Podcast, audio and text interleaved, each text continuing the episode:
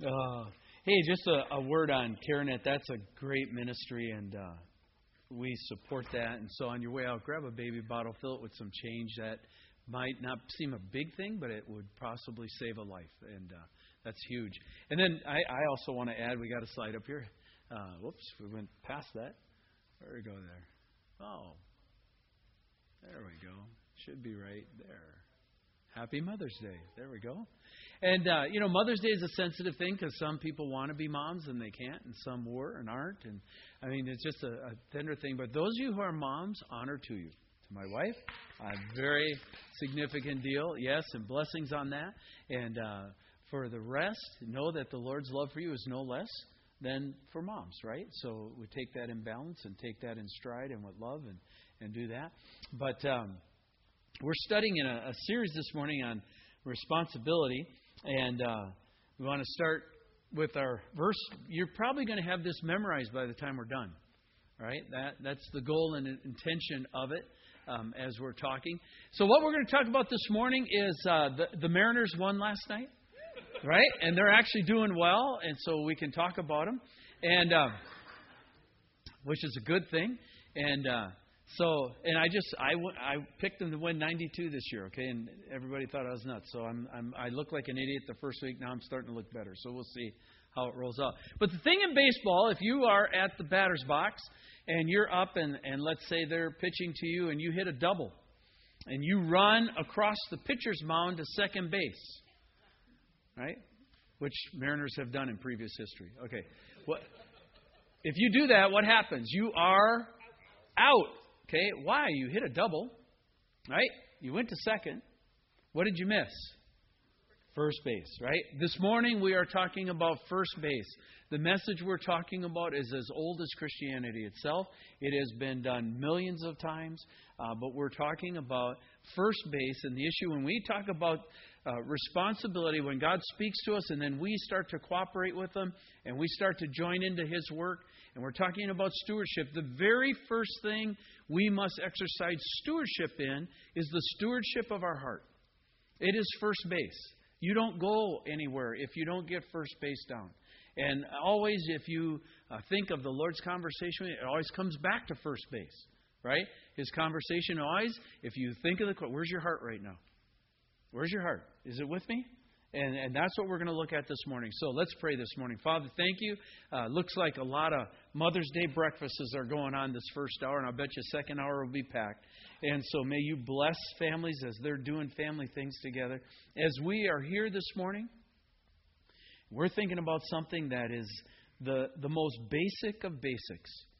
Uh, in your word, whether people would give their heart to you or not, was the key issue. It was the key issue for Nicodemus. It was the key issue for the woman at the well. It was the key issue for the man born blind. It was the key issue for the rich young ruler. All of them responded in various and different ways, but all of them, uh, it was a heart issue. And Lord, as we come, we recognize that our hearts are no different than the hearts of all mankind, and that we also are affected by sin. We uh, know that from our journey with you. As we think about this this morning, we want to be a church of the first heart. We want to be a church that loves you deeply and is uh, impassioned from a heart level. So um, we ask for your help uh, on on that. We ask that for your assistance to bore through those places and to work with us and to help our heart be healthy, to help our heart not have heart disease, to help our heart be an open channel to you. And we give that to you in your name. Amen. Right, I'm praying like that because uh, I was not always a person of an open heart. All right, some of you maybe were, but uh, we were uh, at uh, prom night last night, and uh, Pam and I had a great time sitting around with families. Found out some of them were believers, and they went to Gold Creek, and we were just having a great time around the table. And uh, one of the moms was sharing how she wasn't always the way she was; she was quite different. And I said, Oh, yeah, that was true for me too. And they kind of looked at me like, Oh, no, what are you talking about? You're a pastor. I said, Well, I wasn't always a pastor. And uh, and then I told a couple funny stories, and Pam hung her head, and you know, it was one of those deals. But uh, I started to realize how the Lord has had to work on my heart for years, and I say that for those of you who struggle and somehow think your heart should be perfect at this point, or you should have already arrived, or you should have made it, and it's not there, right? And you're still wrestling with that. That's all part of the process, all right? Uh, learning to love God and learning to give Him first place is a life lifelong journey. So, uh, this morning here, as we're looking at this verse, it says, Therefore, let us be grateful for receiving a kingdom that cannot be shaken. There's the great promise of the Bible.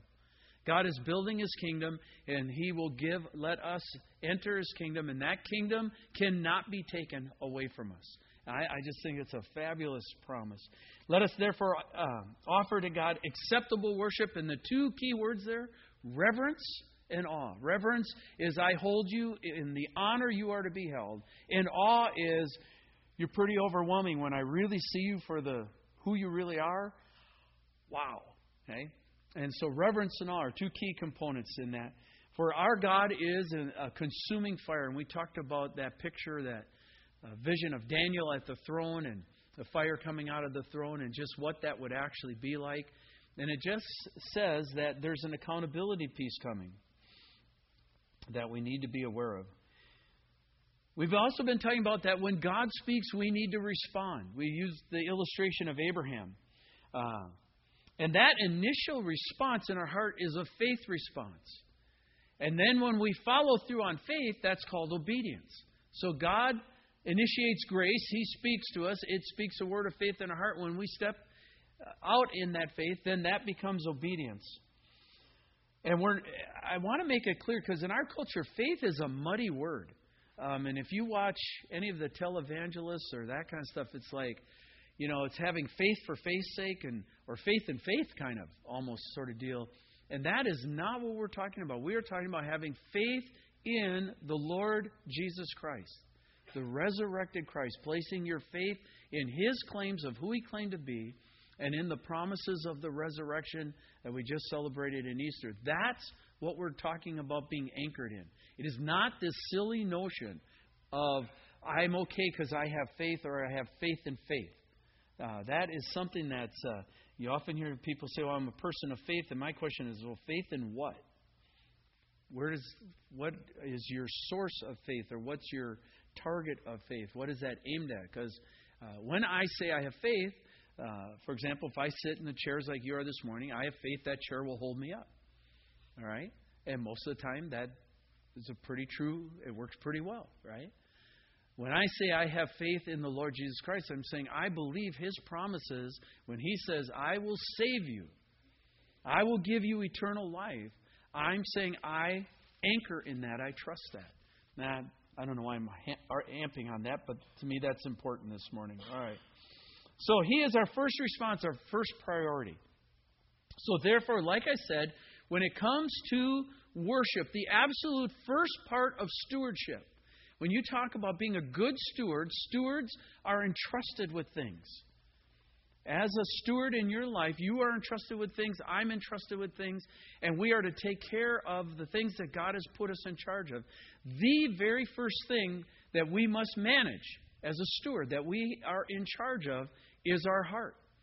Uh, it is called the stewardship of the heart. Jesus uh, did this. One of the teachers of the law came in, and he heard them debating with the Pharisees and the teachers, and noticing Jesus had given them a good answer, he asked them, he said, All right, and here's a good question. Of all the commandments, right, just think of all the rules there are in America. Think of all the laws passed every year. Of all the commandments, of all the laws, which is the greatest? Which is the most important? And Jesus said this. He said the most important one is this. Hear, O Israel, and he's quoting directly out of Deuteronomy. So you can go right in Deuteronomy uh, chapter 6 and see this. Hear, O Israel, the Lord our God, the Lord is one. Love the Lord your God with all your heart, with all your soul, with all your mind, with all your strength. That would be in modern language what? You're in the zone, right? If you use an athletic term, you're in the zone. Hello, athletic people looking at, got it, right? Okay. The rest of you are going, what? Okay. You're focused. You're in the zone. You're locked in. All your strength. The second is like it love your neighbor as yourself. There's no commandment greater than these. But notice of those two commandments, which are the greatest two commandments, the one that is to capture our primary focus is to love the Lord our God with all our heart, all our mind, all our soul, all our strength. But notice that it is the heart that's first. God doesn't want just our strength, which means we're like mules and just doggedly obedient and plugging along. He doesn't want just uh, our mind, although He wants that, and we're talking about that next week. But what He really wants is our heart. And think about it if you're in a love relationship, isn't that what you want? Right? You don't want just performance. You don't want just, okay, I'm walking with you. I hope it's fun. You want heart, right? That is, and to keep that love alive in marriage is very important. We spend a lot of time on it. Well, it's even more important to keep that first love alive with Jesus. We, uh, if you're using Seahawks language or Russell Wilson language, it's called being all in, right? That's the popular way to put it. It's all in. It means you're not holding out or you're not. Probably the, the best word picture I have that's not a word picture is you don't do this, right? Oh, yeah, I'm all in. Yeah, I'm, mm hmm. Because we pick up on that, right? You ever have somebody tell you they're all in with you, but you sense they're holding back? And you sense that isn't really true? And, and God is super sensitive to that. The Holy Spirit is super sensitive to that. He knows if we have this up and we're waving Him in. He's going, Well, what about that? Oh, well, that's as far as you can come, but really, I want to be tight with you.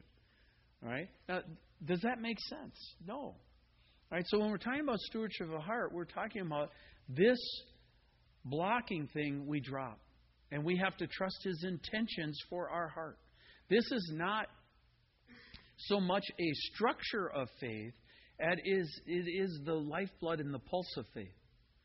I trust you. I will let you in. Now, I don't know what that means for all of us. It might mean different things for all of us. And at different stages of life, that mean different things. But here's the thing it always means all in. right? It's never any different. It always means all in. And so, when we're talking about stewardship of the heart, uh, and we're talking about that, that is the priority of worship. Uh, Jesus was having the conversation with the woman at the well. Remember that? Uh, John chapter 4. And he's talking to her. And he says to them, Believe me, a time's coming when you'll worship the Father neither on this mountain nor in Jerusalem.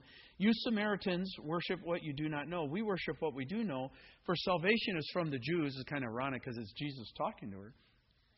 And, uh, and it, in this priority of worship, he says this Yet a time is coming, and now has come, when the true worshipers will worship the Father. And here's the two key words in spirit and in truth. For they are the kind of worshipers the Father seeks. God is spirit, and his worshipers must worship in spirit and truth. And here's one thing I know about God. Anywhere in the New Testament or the Old Testament where he repeats something, it's not because he's bored or he's run out of words. When God doubles up on something, it's because it's really important, and that means pay attention here. Lock in on this. Notice this. And when he says we must worship in spirit and in truth, that's an important concept. Two things in spirit. That means we must be alive to God's Spirit. We must be attached to Him as a person. We can only do that when we surrender and give our lives to the Lordship of Christ. I ask you to come and forgive me of my sins and wash me and heal me and give to me eternal life. And when we do that, we call that being born again. We call that being saved. There's all kinds of words you can use for it. But it means I really come into a relationship with God. And when I come into that relationship with God, then I have to move away from lies and I need to start operating in the truth. Again, I want to give us the picture. Truth is the language of heaven. Okay? Why do we not lie? The most basic reason why we shouldn't lie is because God doesn't lie. I know that's a third grade level explanation, but it works pretty good, right? We shouldn't lie because God doesn't lie. Truth is the language of heaven. On the other hand, from John chapter 8, we know that lying is what? The language of hell. That Satan is not only a liar, but he's the father of lies, and when he lies, he tells his native language. And so, anything that has to do with moving towards God has to be walking away from lies and having to move towards truth. And worship is the part where I do that process. I give, I focus on God, and therefore the truth becomes preeminent in my life, not the lie. Some of the most amazing things is when you're captured by a lie and don't know it. Okay? When you're captured by a lie and don't know it. How many people are captured by the lie, for example, in America right now, that church doesn't matter?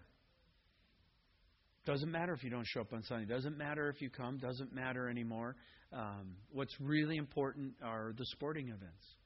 How many people in our country do you think, and how much worship is lost in our country because of that? I want to suggest to you, and I hate to say this uh, because it, it cuts against me, and that's why I don't like it. If it convicted you, that'd be great. Um, but I really believe that the sporting events in our country, uh, as much as I love them, are really the new high places. Okay? and they are stealing millions of people away from true worship in the Lord. And I say that being a full out uh, Seahawk fan, having grown up in Green Bay, Wisconsin, and going to the Mariners game on Wednesday. Okay? Taking the staff, just want you to know. And yes, we're going to have fun. Okay? But having said that, when you think about sporting events and Sundays and, and what they've done, um, it is the new high place. It is the other alternate form of worship. Matter of fact, You've probably heard some of the commercials on the radio. They are incredibly sacrilegious in stealing faith language and talking about a relationship with baseball or football like you're having a relationship with the Lord. Come worship at the altar of, right? And I'm thinking, wow. I don't know all what to do with that. I just know it's dangerous. The woman said, Yeah, I know that Messiah is coming. When he comes, he'll explain everything to us. And Jesus declared to her, he looked her right in the eye and said, I, the one who's speaking to you, am He. And so we affirm that. We say Jesus is who He claimed to be, that He was and is the Messiah. Worship, when you think of worship, it is the first expression of the heart. Not two, three, four, or five. It doesn't show up at the end of the week. That Sunday is the first of the week, and, and worship is an expression of our heart. So that's why a lot of times when we talk about worshiping the Lord, we talk about having a quiet time. And a quiet time is when you spend time uh, with the Lord in the Word, listening to Him as your dad talking to you, right? And you go, wow, I never saw that before. And that's a lot of times why many of us do that early in the morning because it's a form of worship and it's a form of first priority. It's the first thing we do in the morning. Some of us uh, have a hard time with that. So we read at night to get a jump on the morning. That works too, right? But it's an idea of first priority in my heart, first expression of the heart. Now, here's the danger the danger, of course, is losing our first love. Let, having something else steal it, or just going on in life and you just kind of slide off the road into the ditch. And Jesus used to be there, but he's not there anymore. And you try to connect and it feels off, and you don't know really went. And in Revelations chapter 2, if you've got your Bibles, you can turn there. Uh, but I think we know this. Jesus, the resurrected Jesus, is speaking, and he says to the angel in the church of Ephesus, Write, These are the words of him who holds the seven stars in his right hand and walks among the seven golden lampstands. I know your deeds. In other words, I'm watching. I paid attention. I know your deeds your hard work, your perseverance, how you hang in there. I know you can't tolerate wicked people, that you've tested those who claim to be apostles but are not and found them to be false. then he says this You have persevered and endured hardships for my name and have not grown weary. That is noteworthy and commendable. He's not getting on them for that. He's, that is commendable. Yet I hold this against you. When Jesus looks at that church, it's a, it's a faithful church, it's a persevering church, it's a steadfast church. It hangs in there, it does all the, those kind of right things. What's the critique? You've forsaken what? Your first love. You're kind of in love the stuff you're doing for me, and you've forgotten to love me. Can that happen in a church? Sure, it can. Right? We look at what we're doing and say that's what matters instead of, hey, why am I doing what I'm doing? And Jesus here is not critiquing what they're doing so much as what? The why they're doing what they're doing. And at this stage of the game, for a lot of us, it's motive. It's not what I'm doing in my life, It's why I'm doing what I'm doing. And in this, he critiques their motive and says, I have this one thing against you. You've lost your first love. Remember the height from which you've fallen. Look at the picture he goes there. And this would be very similar. Like, remember when you were first dating? Right? Now, some of you aren't married yet, so you're like, no. Okay, but pretend. Uh, but for those of us who are married, that's funny. You're not awake this morning. Okay, here we go. Right? For some of you, remember, go back to when you first dated. Remember when you fell. Remember what that was like, that rush, that woohoo, wow kind of thing, right? And and and it's like we say that's the heights, right? And Jesus says that you've fallen from that. Not with each other, but with me. You don't get hoo hoo with me anymore. I don't captivate you anymore. I don't uh, attract you anymore. I don't thrill you anymore. You're not in awe of me anymore. He says that you've fallen from a great height. What's the word there? Repent and do the things you did at first. Right? Repent and do the things that you did at first. We'll come back to that. That'll be the close of the message. There's also a danger of a wandering heart. In the um, book of Hebrews, chapter 3, it says, See to it, brothers and sisters, that none of you has a sinful, unbelieving heart that turns away from the living God. But encourage one another daily, as long as it is called today, so that none of you may be hardened by sin's deceitfulness. In other words, sin can fool us, it can lie to us. Uh, it's a con job. It, we can be taken. And it, here it's saying, be careful of that. Matter of fact, primary purpose of fellowship together, of meeting on Sundays and doing all the things we do, is that we would encourage each other to stay in the faith. And uh, again, if you look at our country, there are massive tools and devices out there designed to what? Pull people away from faith, pull people away from the church, pull people away from first love, to pull people away from, from worship. It says, don't have a sinful, unbelieving heart. When it's talking about the heart here, what's it talking about? I think this is important. In the hymn, Come Thou Fount, right? You know that? It, there's a very immortal line in there. It says, Prone to wander, Lord, I feel it. Prone to what? Leave the God I love. That's a strange verse, and yet it is brilliant. Prone to wander, Lord, I feel it. Prone to leave the God. In other words, I sense this drift in me. I'm supposed to keep watching you as I go this way. Have you ever felt your heart drift? Have you ever felt it just sliding off to the side? Uh, lots of things can go wrong with the heart. We can have here, as it's talking about, a deceived heart, uh, where something else whispers to us and we buy into a lie and therefore we become deceived. Scripture also says, it talks about we can have a hard heart. Uh, maybe we prayed about something or maybe we wanted God to do something and He didn't do it the way we wanted to, and so we got mad at Him, and so then we hardened our heart up and said, Fine, you want to act that way, then I'll act this way, and I'm not budging till you do something. And we try to manipulate God on the level of a four year old. By the way, how well does that work? You ever notice He's really not impressed with our temper tantrums? Right? Uh, God is not into being manipulated. He won't be. All right? And if we can pound and stamp our feet and do all we want, but He is not going to be manipulated by us. He is God Almighty. He is the holy God. He is the living God. He is the risen God. And He's standing in the anchor of truth. So He's going to react to us in anchor of truth. But we can get a hard heart. We can get mad at Him. A lot of times, uh, half of my counseling, when I meet with people, is they're mad over some issue or some subject or some topic, and we'll spend 45 minutes. And at the end of all that, I'll say, Has it occurred to you you're mad at God? I'm not mad at God. Really? Well, that's kind of a strong reaction to not be mad at God. Have you thought about that you're mad? Well, why would I be mad at God? Because He hasn't done for you what you wanted Him to do. We're so ingrained that that's wrong to say that we, we won't say that, but the truth is we're mad at God. And we're a lot healthier if you admit you're mad God. By the way, he's a big guy. He can take it. Okay? Uh, he's not going to go, ooh, Matt Chu's mad at me. Well, that's going to wreck my week, you know. yeah, sure, you betcha, you know. The other thing Scripture says is we can have a stubborn heart. You ever just been mule headed with God?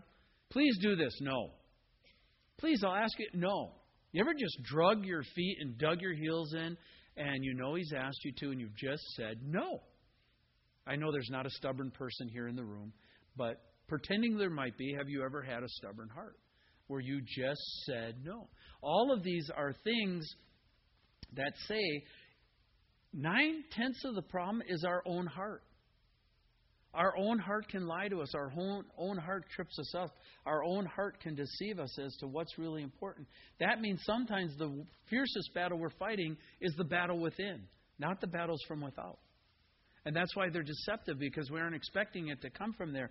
Jeremiah in, in chapter 17, verse 9 and 10 says, The heart is deceitful above all things and beyond cure. Who can understand it? That's kind of a predicament. But then it goes on to say, I, the Lord, search what? The heart and the mind. By the way, on Sunday mornings, you need to know this. Uh, we pray on Sunday mornings, and one of the things that is my great hope is that when we're gathered here and you're sitting here like this, and I do my speaking thing, and I know that, and I know that it's supposed to be good, and I work hard at it being good, and I hope it's effective. But what I'm really counting on is that while I'm speaking, God is searching our hearts individually by His Spirit, and He is saying something. And sometimes you might hear something that has nothing to do with the message at all. And you might hear something from the Lord, and you thought it was part of the message. And sometimes you come up to me and say, That was such an awesome part of the message when you said this. And I'm in my head going, I never said that. But I know who did. And I, what do I tell you? That's awesome. You should really track with that point because I think God was trying to underline that for you right? Because it's God who searches our minds and our hearts. He says, I search the heart and I examine the mind to reward each person according to their conduct, according to what their deeds deserve. Now, that's a little scary. How clean were you with sin this week? Right? We're prone to sin. And it says here, I examine the mind and I search the heart and examine the mind to reward each person according to their conduct. By the way, next week we'll talk about examining the mind because that's the second part of stewardship. According to what their deeds deserve. That should cause repentance really quick. Okay? All right. Let's go blank here for a second. I just want to talk to you about the differences between men and women in terms of worship and, and that because as guys and gals, we're wired differently, in case you haven't noticed that, and we approach things differently. And so uh, I want to talk about that for a second. Here's some differences between the way men and women worship, i.e., love. Uh, guys, we'll start with you, okay? So for us as men, it's an issue of honor. Right? When God says, Love me, we see that as an honor issue. We see that as a military issue. Who do I line up with? Who do I uh, give my uh, honor to? Who do I look up to? Or, or who do I sign up or give my allegiance to? Right? Who do I want to be identified with? You know, if you think about sports teams, it's so much of who I want to be identified with, right? And, uh, and, and line up with. And so we see it that way. We see it uh, in terms of um, where I give my glory to. Who do we bow the knee to? And so for guys, even musically, it's very different for us as guys because a Mighty Fortress is our God rings true with us. Onward Christian Soldiers makes sense to us. Stand up for Stand Up for Jesus makes sense to us. We were meant to be courageous. Uh, Tom Petty, I won't back down. Right? We rally to those kind of songs. Yeah, you got that one. Okay, there we go. We're waking up. Right? We, we rally to that kind of tone, that kind of theme, because that's how God's wired us. That's, uh, how He's built into us. Uh, even movies. Mo- movies, uh, if you've noticed, gals, we're very different in movies, right? Um, we like the scene in Narnia when they're going into battle and the things start to move and you recognize they're outnumbered, but they're rolling. Prince William says, Are you with me? And the guy says, To the death. Yes!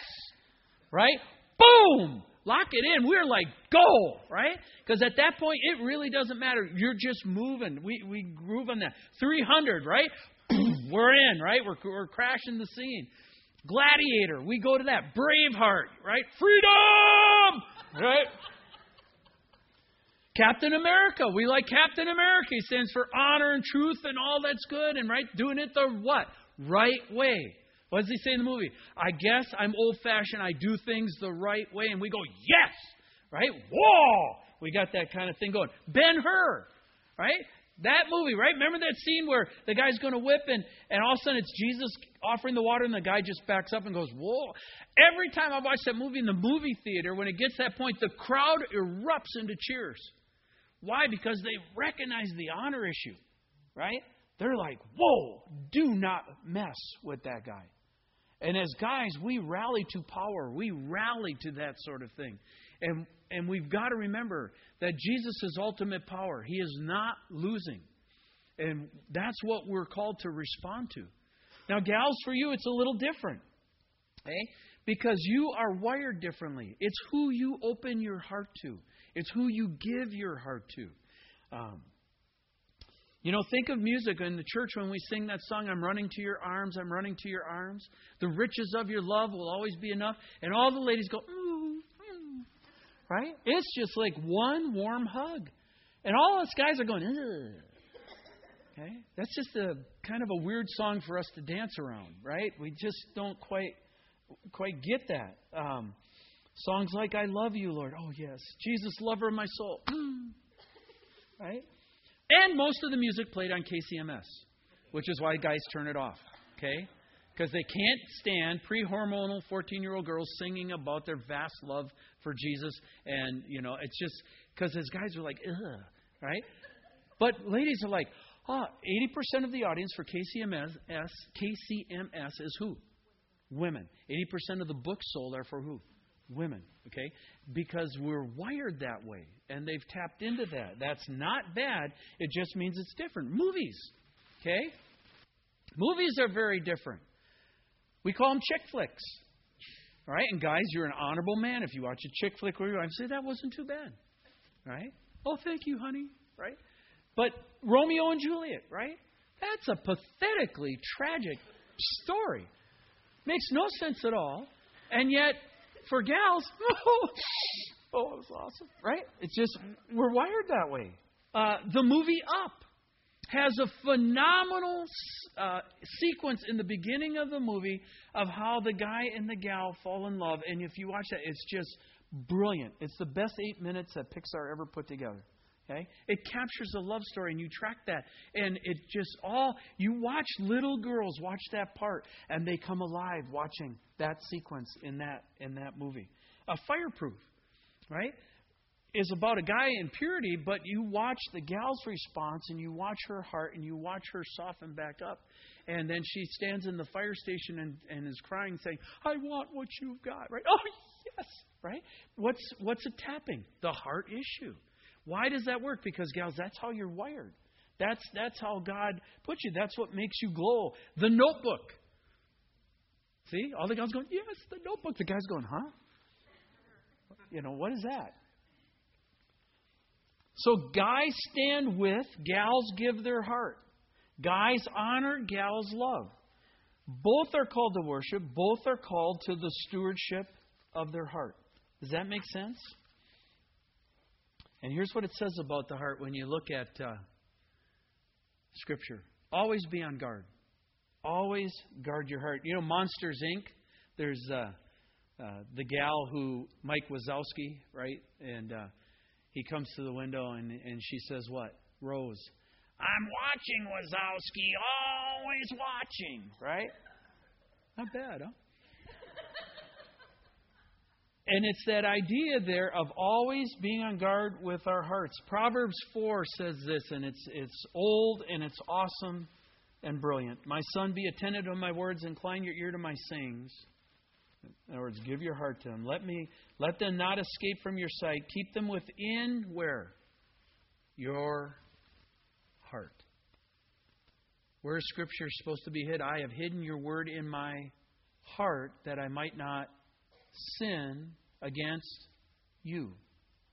Right? For they are life to those who find them and healing to all their flesh. Keep your heart with all diligence for what? From it flow the springs of life. Uh, if you go to NIV, it says, above all else, guard your heart, for it is the wellspring of life. In other words, who you are as a person comes out of your heart. Who you really are. And that's why wounds to the heart are such significant, significant things. Well, let's go back to the future here. All right?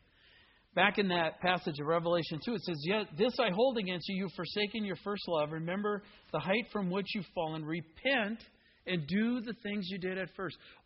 Let me take you back, and I want you to take you back through the journey of your life to the place where Jesus got your attention, to the place where He connected with you. All right? That's going to be different for all of us. For me, that was 35 years ago. All right? When he connected with you, what was your response? And do you remember what the conversation was with him? And do you remember how you responded to it? Do you remember how he got your attention? That it wasn't just a story anymore. Do you remember the moment when it was no longer just words? You actually ran into him. Uh, parents, I tell you all the time, it's great your kids grow up in church. We do the best job possible, but here's the deal unless they meet Jesus himself, they ain't got it. Right? And they can have all the right professions of faith you want, but unless they meet Him themselves. And that's why in this church we pray that they run, have run in encounters with the living Christ. And sometimes that does not make for the neatest, nicest uh, home life, right? Because chiefly as they struggle with that, you get to suffer as parents. But here's the deal it's far better they struggle while they're in your home than when they're off to college or something. And it's far better that they meet Jesus when they're in your home than you wait till 20 years later and they're 45 years old and their life's a wreck and suddenly they find the Lord. Because now all their potential's lost. We want their potential captured now.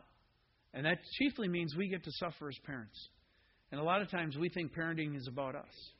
Why? Because it's a heart issue. Right? Here's the deal. What was it like when you first met Jesus? Do you remember? You remember what is? Stop for a second. Quit looking at me. Think about. Go back in your journey.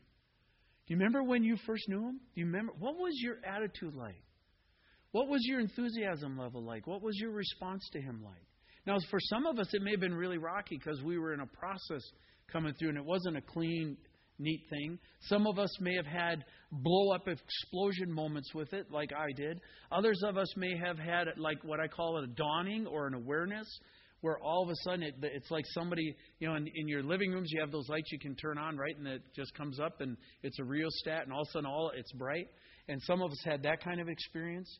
All of those are valid, but for you, when you first met him, what was it like?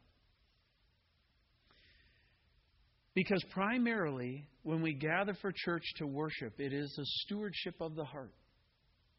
It is heart maintenance, heart health right? That's big in our culture.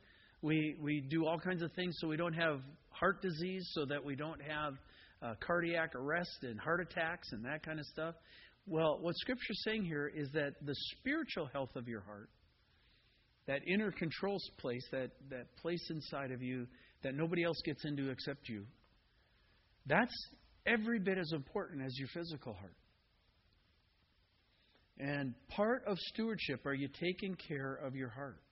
That's why praying together, husbands and wives, in your marriages, that's why praying together is so important, and that's why Satan fights it so hard. Is it can is it can you deceive a couple easily if they're praying together? No. But if they're not praying together, they can be split. They can be deceived. One of them can be fooled. Right?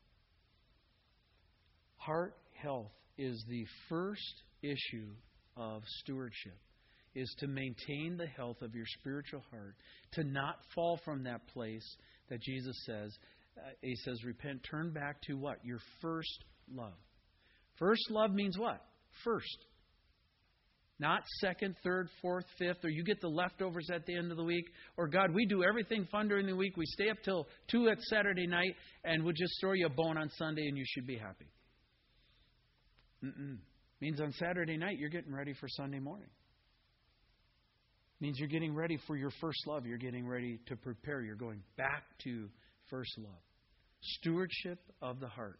Not easy, very important. Let's pray. Father, as we've talked about this, there's probably innumerable steps.